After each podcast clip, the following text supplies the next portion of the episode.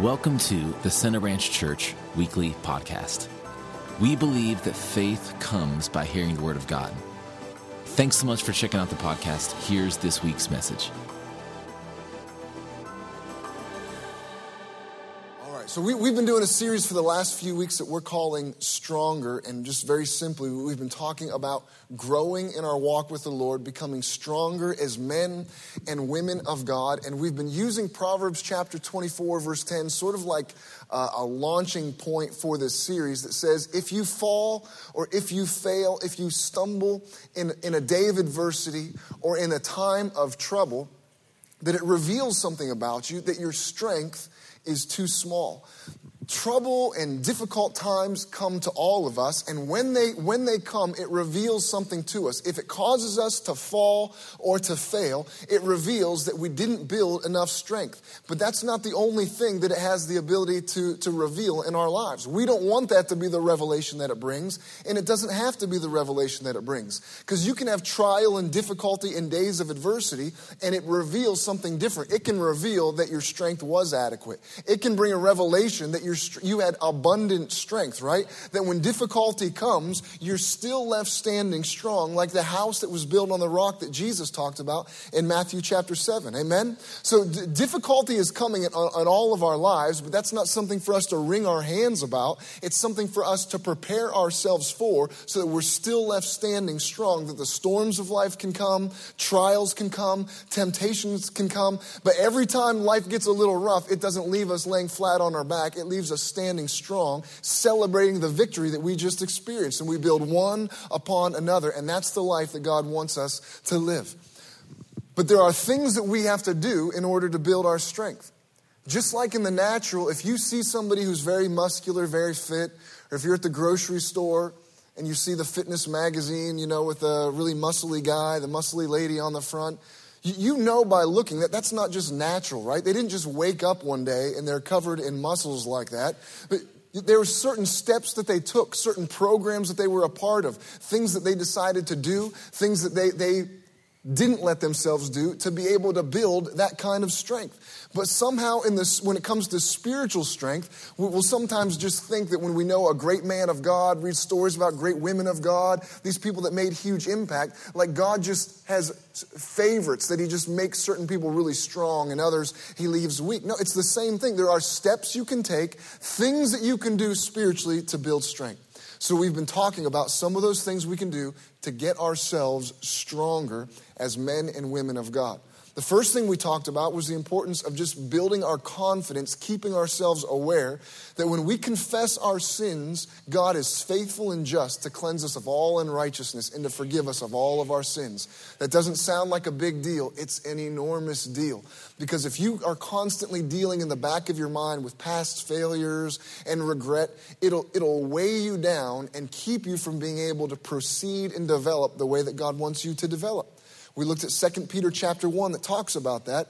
People that develop and just continue to grow and add one virtue to another in their lives. And then it says, but some people don't develop like this. And one of the causes is they don't keep themselves aware of the fact that they've been cleansed of their sin. So you've got to know that when you confess your sin, it's as far as the east is from the west. You are clean in the eyes of God. The blood of Jesus is effective at cleansing you and making you white as snow. Amen? That, that's important to keep ourselves aware of.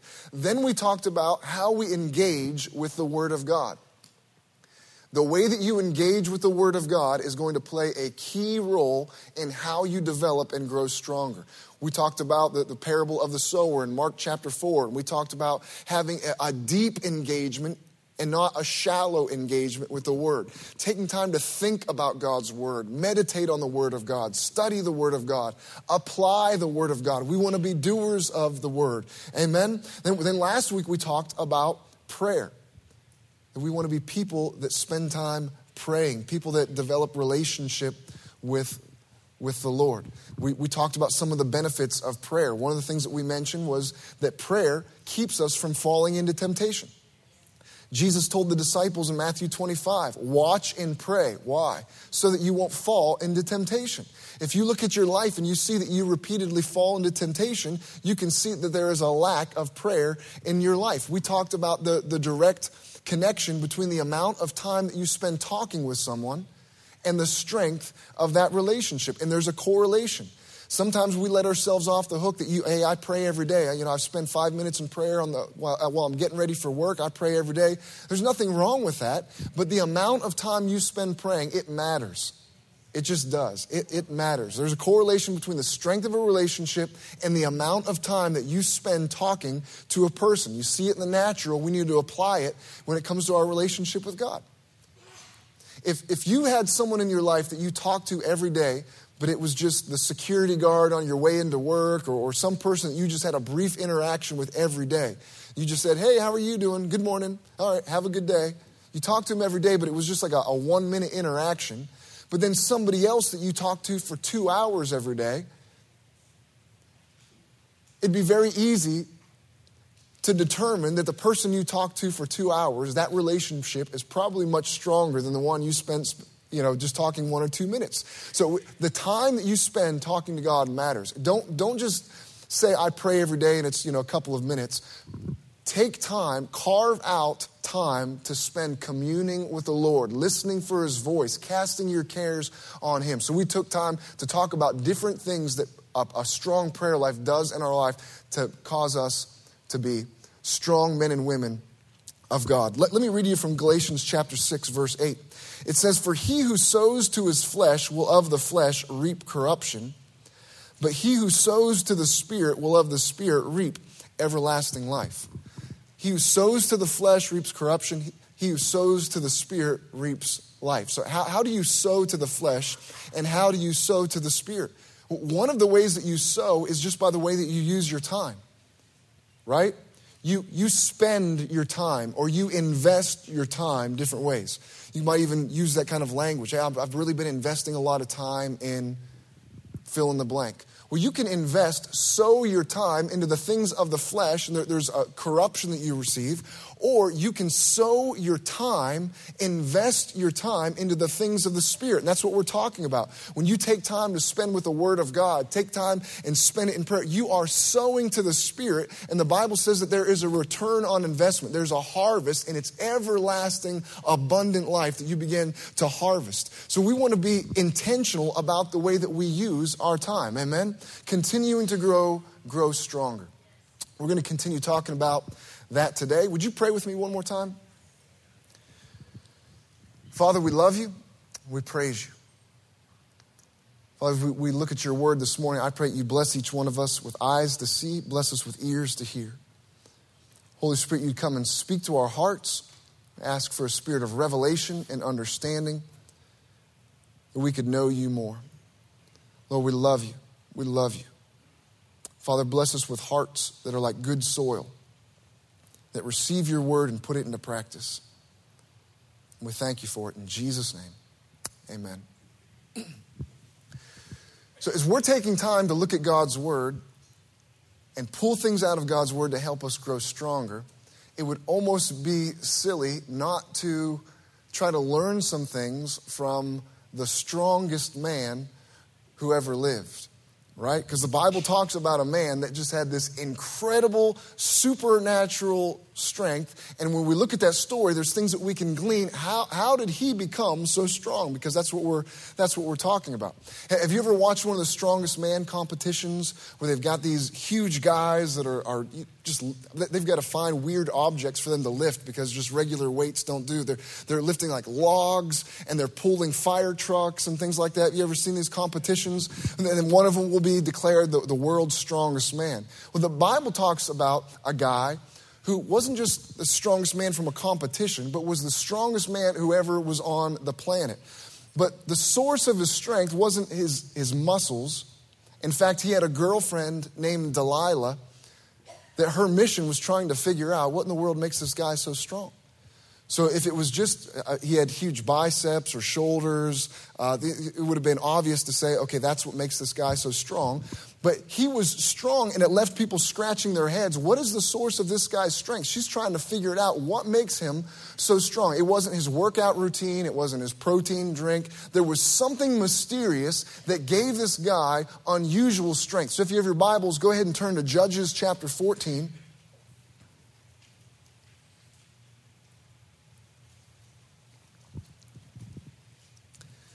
Judges chapter 14.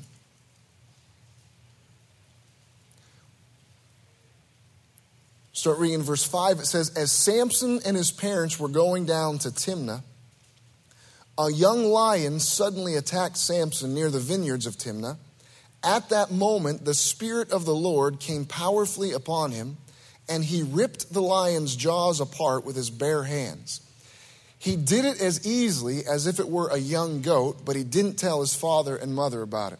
So here's one story about Samson and a display of strength. It says that he's walking along the road one day, and a lion jumps out and attacks him. Imagine a lion. This is the king of the jungle, right? This is a massive animal. It jumps out and attacks him. And it says that he grabs the lion with his bare hands and he rips it apart just shreds this line with his bare hands. And then, to try to illustrate just how easily he did it, he said, it says he did it as easily as if he was grabbing a young goat and ripping it apart. I'm with you. If I'm honest, this is an analogy that's kind of lost on, on me. Right? He did it as easily as grabbing a young goat and tearing the young goat. Now, if it said it, it was as easy as ABC. I, I get that. It was as easy as falling off a log. I understand that. It was as easy as pie. I don't know what that means, but at least I'm familiar with that one. As easy as ripping a young goat. That, that one's kind of lost on me. I think it would be funny if we tried to start incorporating that as a, a saying again. Next time you're trying to describe something as being easy, you're trying to encourage, oh, this recipe, oh, you like it? Well, um, it was, there's not much to it, honestly. I'll share the recipe with you. And then, to try to illustrate how easy it is, say, oh, I'm whipping this up? It's as easy as like taking a young goat in your bare hands and ripping it in half.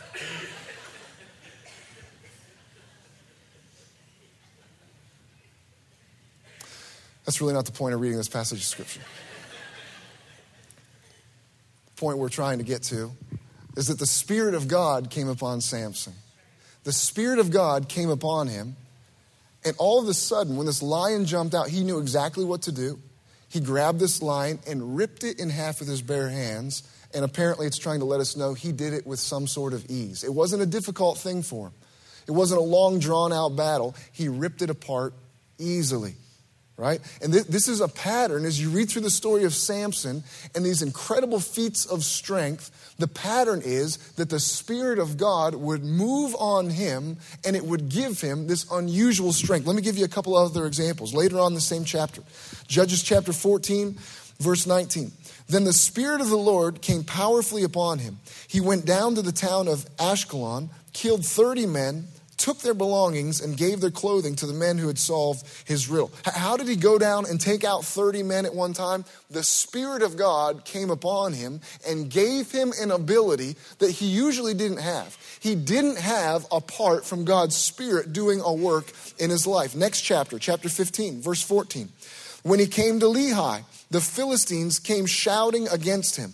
Then the Spirit of the Lord came mightily upon him, and the ropes that were on his arms became like flax that is burned with fire, and his bonds broke loose from, from his hands. We'll keep reading, but again, he, this time he is, he's taken, he's a captive He's captured, he's tied up with ropes. They bring him to the Philistine armies. The Philistines are, are shouting against him, and then something happens. The Holy Spirit moves upon him, and it says those ropes became like burnt flax, which that's an analogy it's a little easier to, to get with, right? It, it became just, just crumbled. He just broke it apart like it, like it was nothing. Next verse. He found a fresh jawbone of a donkey reached out his hand and took it and killed a thousand men with it. This is amazing. He just, he just bursts out of what had bound him before. Now he becomes a free man. How? Because the Spirit of God gave him strength that what used to hold him bound, now it's easy for him to walk in, in freedom. He grabs the jawbone of a donkey and he kills a thousand men. It's not like he's these are warriors, right? A Philistine army. It doesn't mention the people that he wounded. It doesn't mention how many people are running away from this guy with the jawbone uh, of a donkey. These are warriors with shields and spears and swords. It's not like he's, you know, running through a, library, clunking people on the head with a, a jawbone. This is, a, these are warriors, and he's just a thousand on one, and he kills them all with the jawbone of a donkey. This is supernatural strength. This is amazing. And it's all happening connected with the Holy Spirit of God coming upon this man, and it transforms him from just an average Joe into this uh, unbelievably powerful warrior that seems to know no limits in what he is able to do by the Spirit of God. So he kills a thousand men with the jawbone of a donkey. Verse 16 Then Samson said, with the jawbone of a donkey, heaps upon heaps. With the jawbone of a donkey, I've slain a thousand men. So he kills a thousand men, and then he writes a little poem. With the jawbone of a donkey, heaps upon heaps. With the jawbone of a donkey, I've killed a thousand men. So apparently his anointing didn't have to do with writing poetry or anything. But who's gonna, who's gonna make fun of a man that can kill a thousand men with the jawbone of a donkey? But it was the Spirit of God that would come upon him. He had a call on his life to deliver the Israelites from the Philistines. That's something, how in the world is just some regular guy going to deliver God's people from this mighty nation? On his own, he doesn't have the ability. It's one thing to have a call on your life, it's one thing to have a passion to do something, but if you don't have the ability to actually carry it out, it just ends up in frustration. But God's Spirit would come upon him and give him the strength to carry out the assignment that God had given him to do. God's Spirit can cause somebody to become stronger. It's not just physical strength. Obviously, these are just feats of strength, but He can make you stronger in your mind, make you stronger in your understanding. God's Spirit comes upon people and causes their abilities to, to rise. Let me give you a couple other uh, of examples. God's Spirit came upon King Saul in a special way. 1 Samuel chapter 10, verse 6, it says, Then the Spirit of the Lord will come upon you. This is Samuel talking to Saul as he's anointing him and putting him in the position of being Israel's first king. Samuel said, Then the Spirit of the Lord will come upon you, and you will prophesy with them and be turned in to another man. And let it be when these signs come to you that you do as the occasion demands, for God is with you. It's just giving them instruction. And he says, The, the Holy Spirit's going to come upon you. And when the Holy Spirit comes upon you, you're going to prophesy. The Holy Spirit comes upon Saul. He says, when he does, you're going to talk. But it's not going to be like the way you used to talk before. There's going to be something in your words. God's going to fill your mouth with words that they're, they're not usual words. They're going to be powerful. They're going to be rich with meaning. They're going to make impact. God's Spirit's going to come upon you. Your words are going to be stronger. You're going to prophesy. You're going to prophesy and you're going to be changed into another man. Completely converts him. Changes the kind of man that he is. How? By the Spirit of God. And then he says, and let it be when these signs come to you that you do as the occasion demands, for God is with you. Your words are going to be powerful. You're going to be completely different. And when this, when this happens, whatever the occasion requires, just go ahead and do it. Why? Because you're anointed. God's Spirit's with you. You carry the presence of God.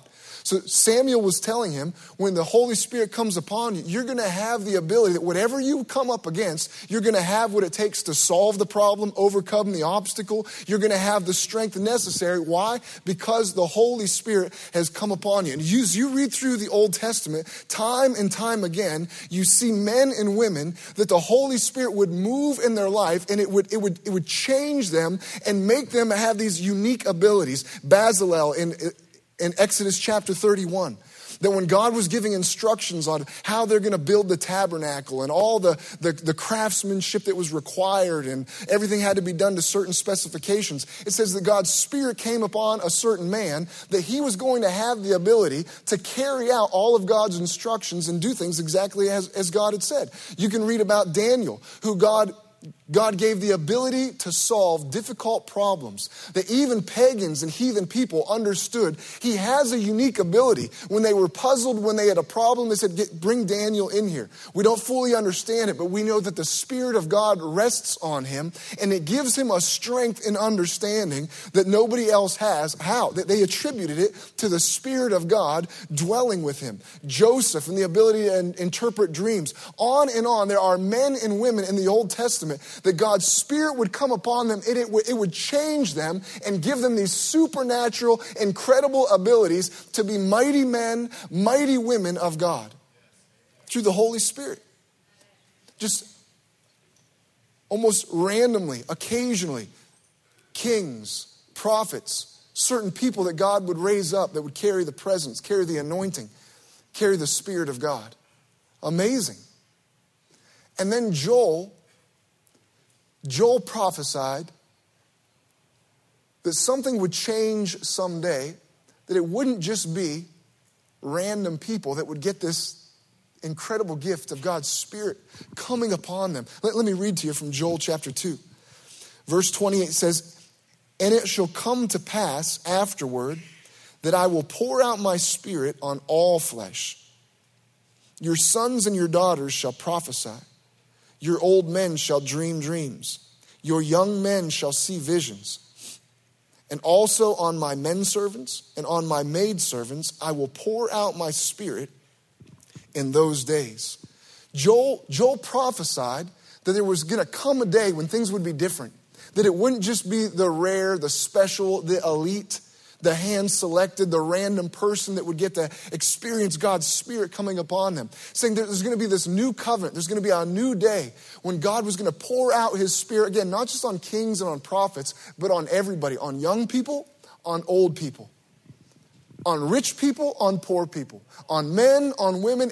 Everyone was going to have access that they could have God's Spirit rest on them, fill them. People were aware of this prophecy. You'd read this prophecy and say, man, wouldn't that be amazing? Someday it's not going to just be Samson. Someday it's not just going to be King David. Man, there's going to be this day when all of us can have the very Spirit of God. People were aware of this, would look forward to the time. Can you believe it? Everybody, boys, girls, young, old, poor, rich, it doesn't, you don't have to be a king. You're going to get to have God's Spirit come upon you because they were aware of the impact that the Spirit of God had on someone's life. It, it, it made them supernatural beings. And so they look forward to this day when God's Spirit would be poured out. Anyone, anyone could receive the Spirit of God. Turn to Acts chapter 2.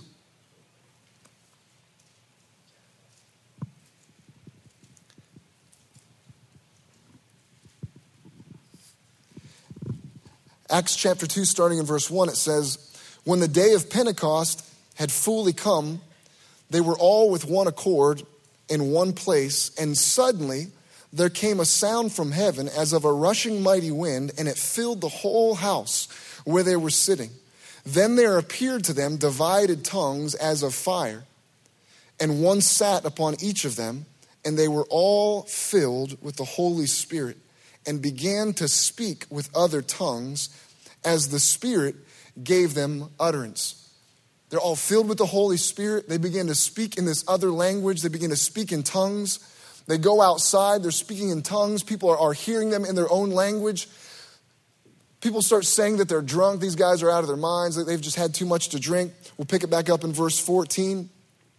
But Peter, standing up with the eleven, raised his voice and said to them, Men of Judea and all who dwell in Jerusalem, let this be known to you and heed my words. For these are not drunk as you suppose, since it is only the third hour of the day.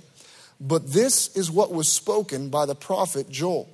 And it shall come to pass in the last days, says God, that I will pour out my spirit on all flesh. Your sons and your daughters shall prophesy.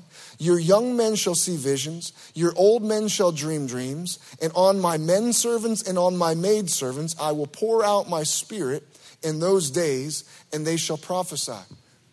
People were aware of this prophecy, they were looking forward to it. So on the day of Pentecost, when God poured out his spirit and they began speaking in other tongues, Peter was able to stand up and remind them of this passage and let them know, guys, th- th- this is it.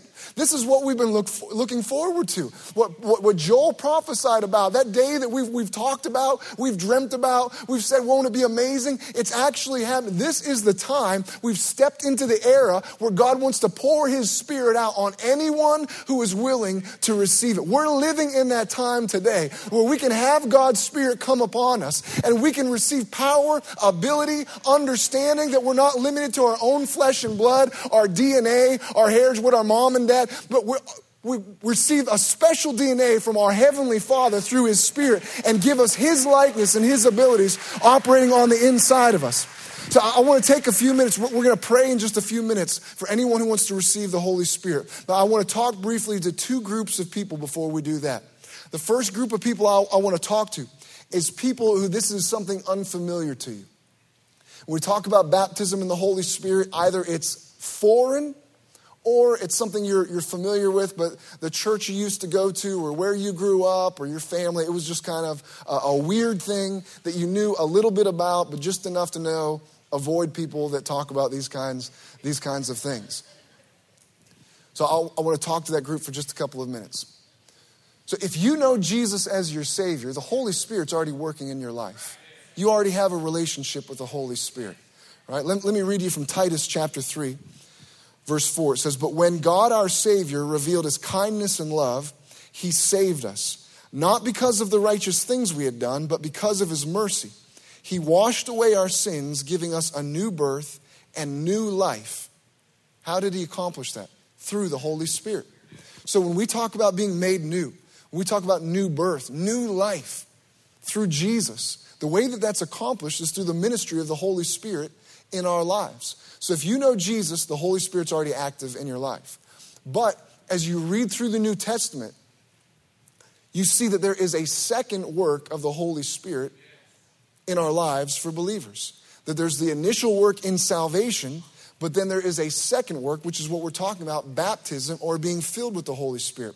After Jesus had died and he rose again in John chapter 20, he's talking to his disciples, and it says that he, he breathed on them and said, Receive the Holy Spirit. So the, the resurrected Lord Jesus breathes on his disciples and says, Receive the Holy Spirit. That, that was the initial work. That's when they received the Holy Spirit working in, in salvation. But then in Acts chapter 1, he said, I want you guys to stay put until you receive the promise of the Father, the baptism of the Holy Spirit. So that they'd already received the Holy Spirit in part, but there was a second work of the Holy Spirit that Jesus said, I want you to sit tight until you receive it. Turn to Acts chapter 19. Uh, I'm just giving you a few, a few examples. If we had more time, we, we could look at more. Acts chapter 19, starting in verse 1, it says, and it happened while Apollos was at Corinth that Paul, having passed through the upper regions, came to Ephesus, and finding some disciples, he said to them, Did you receive the Holy Spirit when you believed? So they said to him, We have not so much as heard whether there is a Holy Spirit. So we could read the rest of that story, but the point is that Paul was traveling, and it says that he found disciples. And he asked them, Did you receive the Holy Spirit when? When you first believe. So they're already disciples, they're already believers, they've experienced salvation. So he didn't ask them if they knew Jesus, that part had been established. His question was after you've come into the experience of salvation, which we know the Holy Spirit is working in, did you receive the second work of the Holy Spirit in your life? Did you receive baptism in the Holy Spirit? And you can read the rest of the chapter. They go on to receive the Holy Spirit and begin speaking in, in other tongues. There is a second work in the life of a believer that is baptism in the Holy Spirit. Jesus is God's gift to the world, the Holy Spirit is God's gift to his sons and daughters, those who have accepted those who have accepted Jesus. So if, if you have accepted Jesus as your Savior, but not received the baptism of the Holy Spirit, you have that opportunity today, and I want to strongly encourage you to take that step and receive the baptism of the Holy Spirit. So some people will minimize the importance of baptism in the Holy Spirit. you know, it's just a, a fringe issue. It's for people that kind of go off the deep end. If you know Jesus, that, that's good enough. And baptism in the Holy Spirit, it's really not, it's really not that big of a deal. it, it is a big deal. It's such a big deal that it was the very first question that Paul asked when he arrived. We just read those verses in Acts chapter 19. It was such a big deal that after Jesus ascended into heaven, he told his disciples, Don't go, don't do anything until you receive the baptism of the Holy Spirit. Baptizing people in the Holy Spirit is a central part of the ministry of Jesus. When people talk to John the Baptist, he said, Listen, I baptize you in water, but there's coming one after me whose sandals I'm not even worthy to untie. Now, John the Baptist, his ministry was to point to Jesus, right? He was the forerunner. He, he went ahead. He prepared the way for Jesus. So that, that was his ministry. That was his assignment. But he said, There's one coming after me. I'm not even worthy to untie his sandals. And he said, He will baptize you with the Holy Spirit and with fire. Think about that. His job is to point to the ministry of Jesus. And of all the things he could have highlighted about Jesus' ministry, he didn't say he's going to die on the cross for you. He didn't say he's going to heal people. He's going to make it so blind people can see again. When he, when he highlighted the ministry of Jesus and pointed to it, he said, When he comes, you know what he's going to do for you? He's going to baptize you in the Spirit of God and with fire. It's important to receive the baptism of the Holy Spirit. It's not some side issue. It's not just for fanatics. It is important. God wants to empower you with His Holy Spirit and makes you strong. So, so who can receive? Turn to John chapter 7.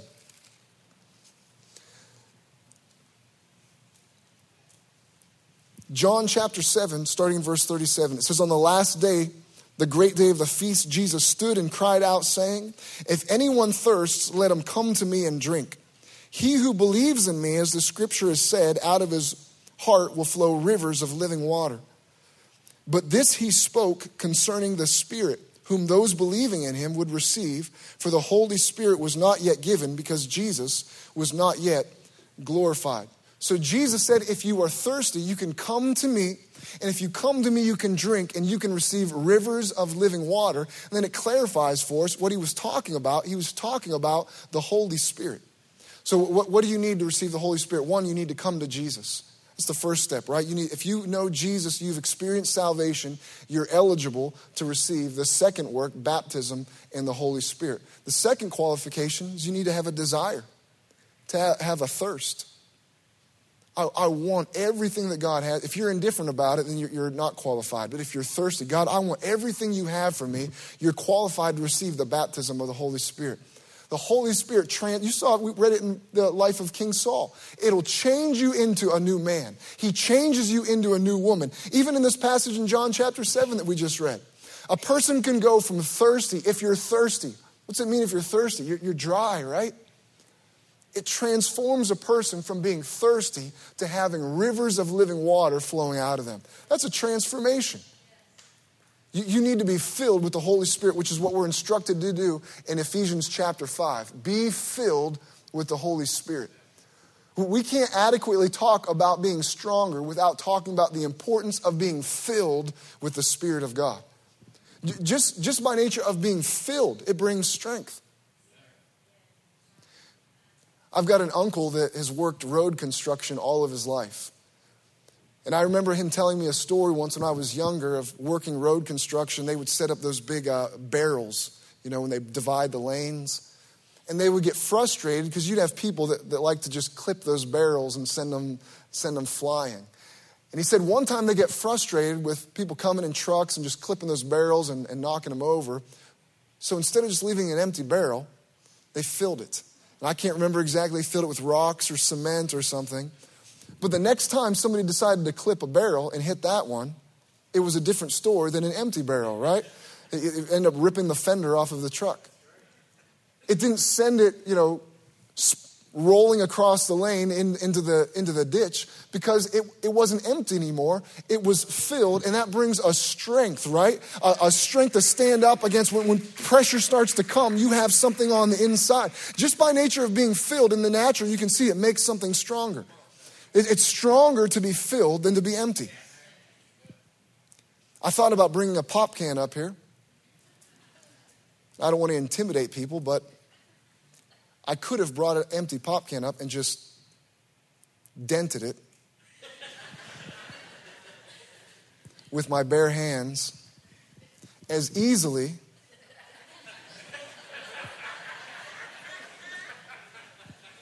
as ripping a goat into two pieces. No, I, I actually tried this this morning. You, obviously, you can squeeze a, a, can if it's empty and just crush it. I took one that was full, that hadn't been opened, and I squeezed it so hard I think I popped something in my wrist. It, it was too strong for me, right? Just, just by nature of being full versus being, being empty.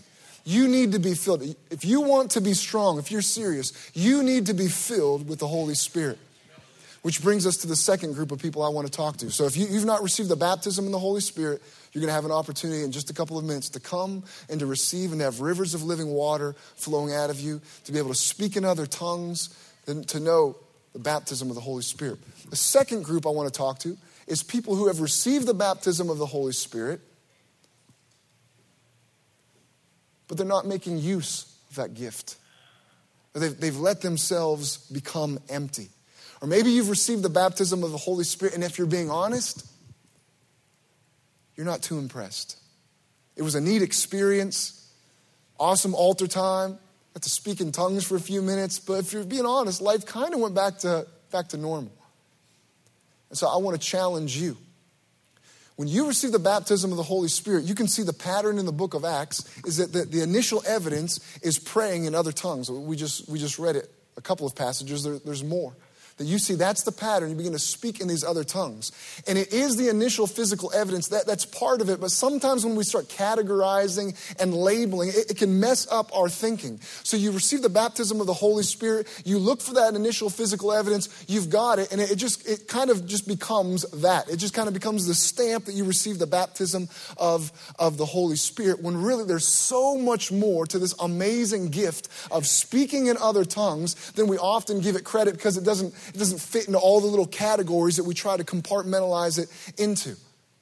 You know, the Bible says in Romans chapter 12 that we use our giftings in proportion to our faith. You use your gifts in proportion to your faith. So that, that applies to any gift, but it also applies to the gift of speaking in tongues.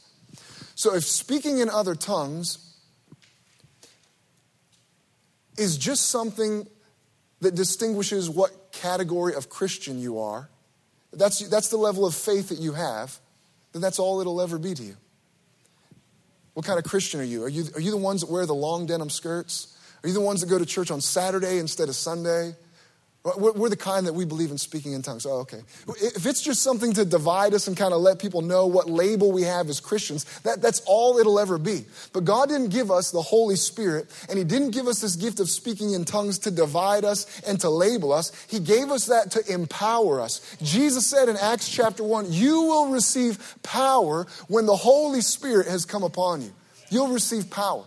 Now, I've used this illustration before. I apologize for being repetitive. I just don't know a better way to try to try to illustrate it. One of the ushers, get me some coffee. I'm going to read you from Acts chapter 1 again.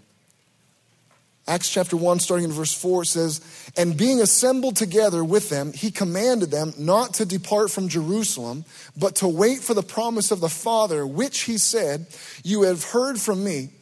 For John truly baptized with water, but you shall be baptized with the Holy Spirit not many days from now. Therefore, when they had come together, they asked him, saying, Lord, will you at this time restore the kingdom of Israel? And he said to them, It is not for you to know the times or seasons which the Father has put in his own authority, but you shall receive power when the Holy Spirit has come upon you, and you shall be witnesses to me in Jerusalem and in Judea and Samaria and to the end of the earth. You will receive power.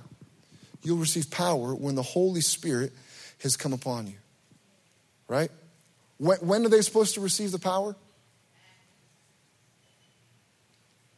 This isn't like the goat thing, this is straightforward. When, when are they supposed to receive the power? When the Holy Spirit comes upon them, right? That those two things are supposed to coincide. Then we go to Acts chapter 2, and it says, and suddenly there came a sound from heaven as of a rushing mighty wind.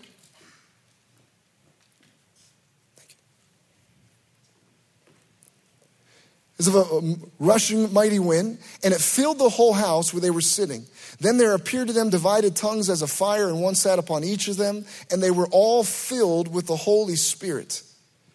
This is what he's talking about. You'll receive power when the Holy Spirit comes upon you. But when it actually happens on the day of Pentecost, they were all filled with the Holy Spirit and began to speak. They began to speak in other tongues. Right?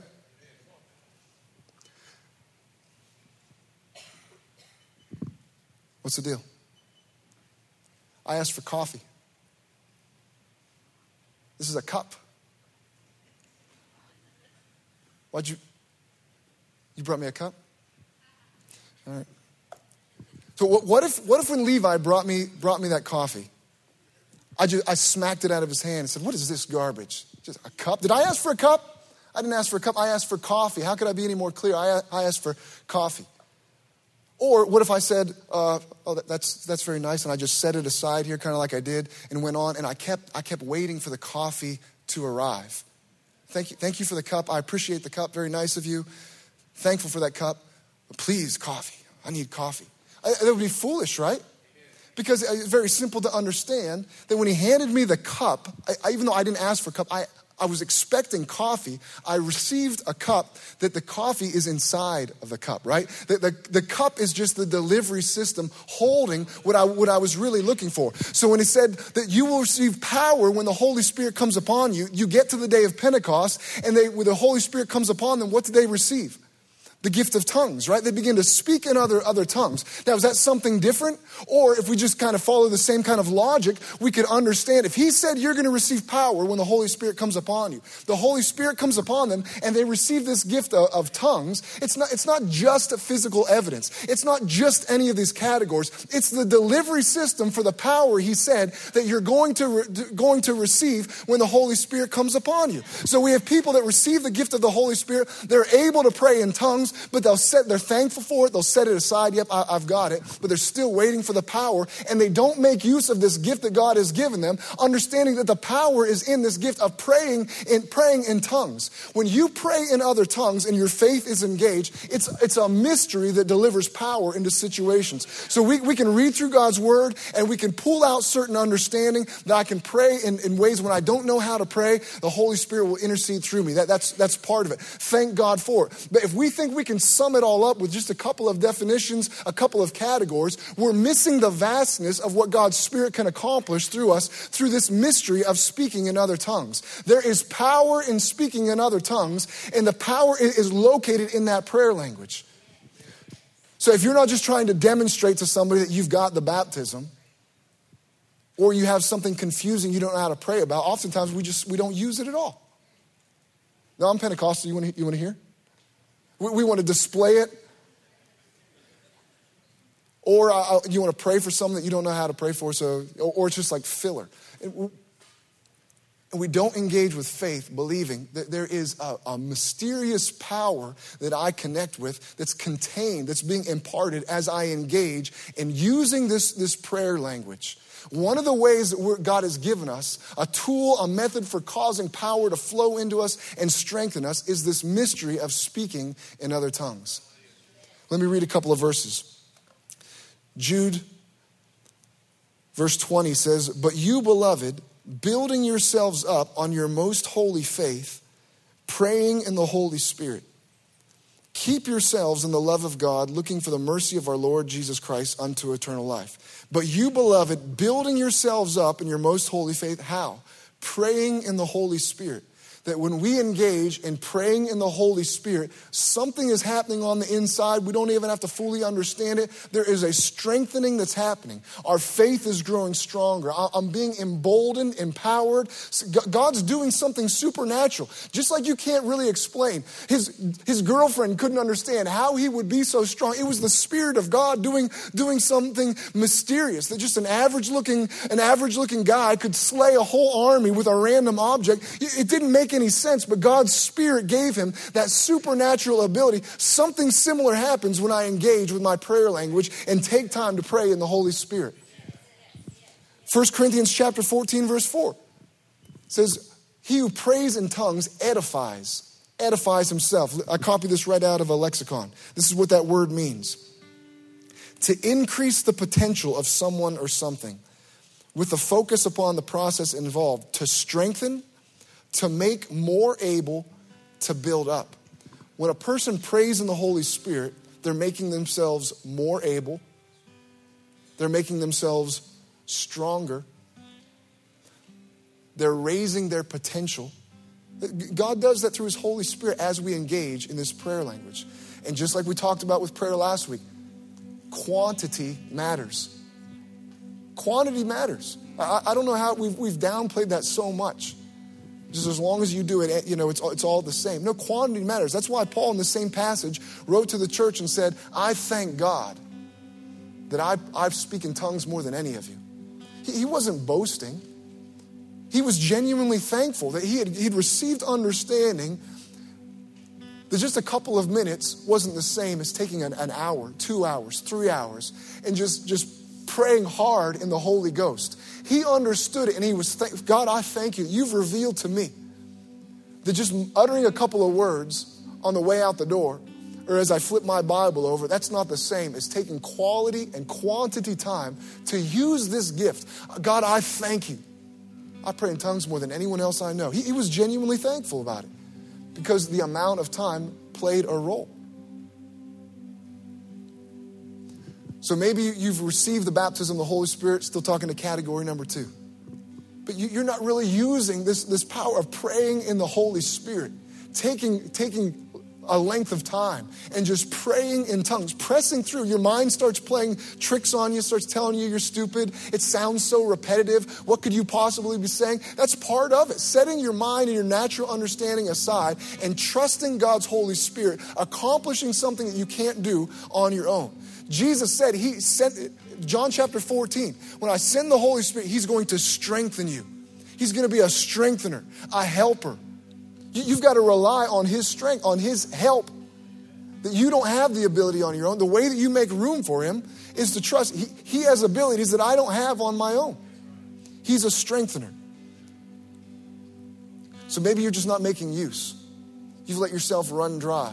I want to pray for you this morning. I want to give you an opportunity to, to dust off your prayer language, to, to, take however long we end up praying today, and just to, just to blast in tongues, just to, to press Use that prayer language. Press past all, all, the, the mind games and the foolishness and the thoughts that you think, I sound like an idiot, all, all of that nonsense. Just set it aside and use your prayer language. Or maybe you've been disappointed because you haven't kept your life conducive or conductive for the Holy Spirit to flow through you. You know, it's possible to think, yeah, I'm baptized in the Holy Spirit, I don't, I don't really see the difference, and not even be aware of the fact that you've made some decisions, you've done some things, that you've grieved the Holy Spirit, and you think He's really not that, bit, that big of a gift. I, I really can't tell the difference between myself now and myself before, but you've taken some steps. You don't even realize that you're not operating with the anointing of the Holy Spirit. You know, that's what happened to Samson. God told Samson to not cut his hair. And his hair really wasn't the secret of his of his strength right? It was really his obedience. It was obedience that was the secret. And when he violated that covenant that he had with god he lost he lost his strength. And it says that he didn't even realize it let, let me read that passage to you judges chapter 16 verse 20 says, then she cried out, Delilah cries out, Samson, the Philistines have come to capture you. When he woke up, he thought, I will do as before and shake myself free, but he didn't realize that the Lord had left him. You, you, can, you can grieve the Holy Spirit and not even realize that your frustration is because you, you're operating on your on your own. Your disappointment with being baptized in the Holy Spirit isn't with the Holy isn't isn't with the Holy Spirit. Your disappointment is with you disengaging from the flow of the Holy Spirit. You with me? So may, maybe this morning what you need to do is just to repent. Just to repent and clear out. Maybe it's something hidden in your life, pride, being mean spirited, lust, something that nobody else can see on the outside. It's not a big, obvious thing, but you've made it so you've grieved the Holy Spirit and your life isn't conductive, conducive for the Holy Spirit to flow. You've grieved Him. And maybe you haven't even realized it. You think, man, the Holy Spirit doesn't help me the way that I thought He would. You're right, because you haven't stayed engaged the way that you're supposed to. And you need to repent and allow God to cleanse you of all of your sins and trust that He has and get, let God's Spirit flow f- fresh through you this morning. So I want to pray for you a fresh infilling, fresh oil to be filled fresh with God's Spirit. Well, that's this week's message. Thanks for joining us. To stay connected with us throughout the week, make sure you follow us on Instagram and Facebook. You can also watch previous week's services on our YouTube page.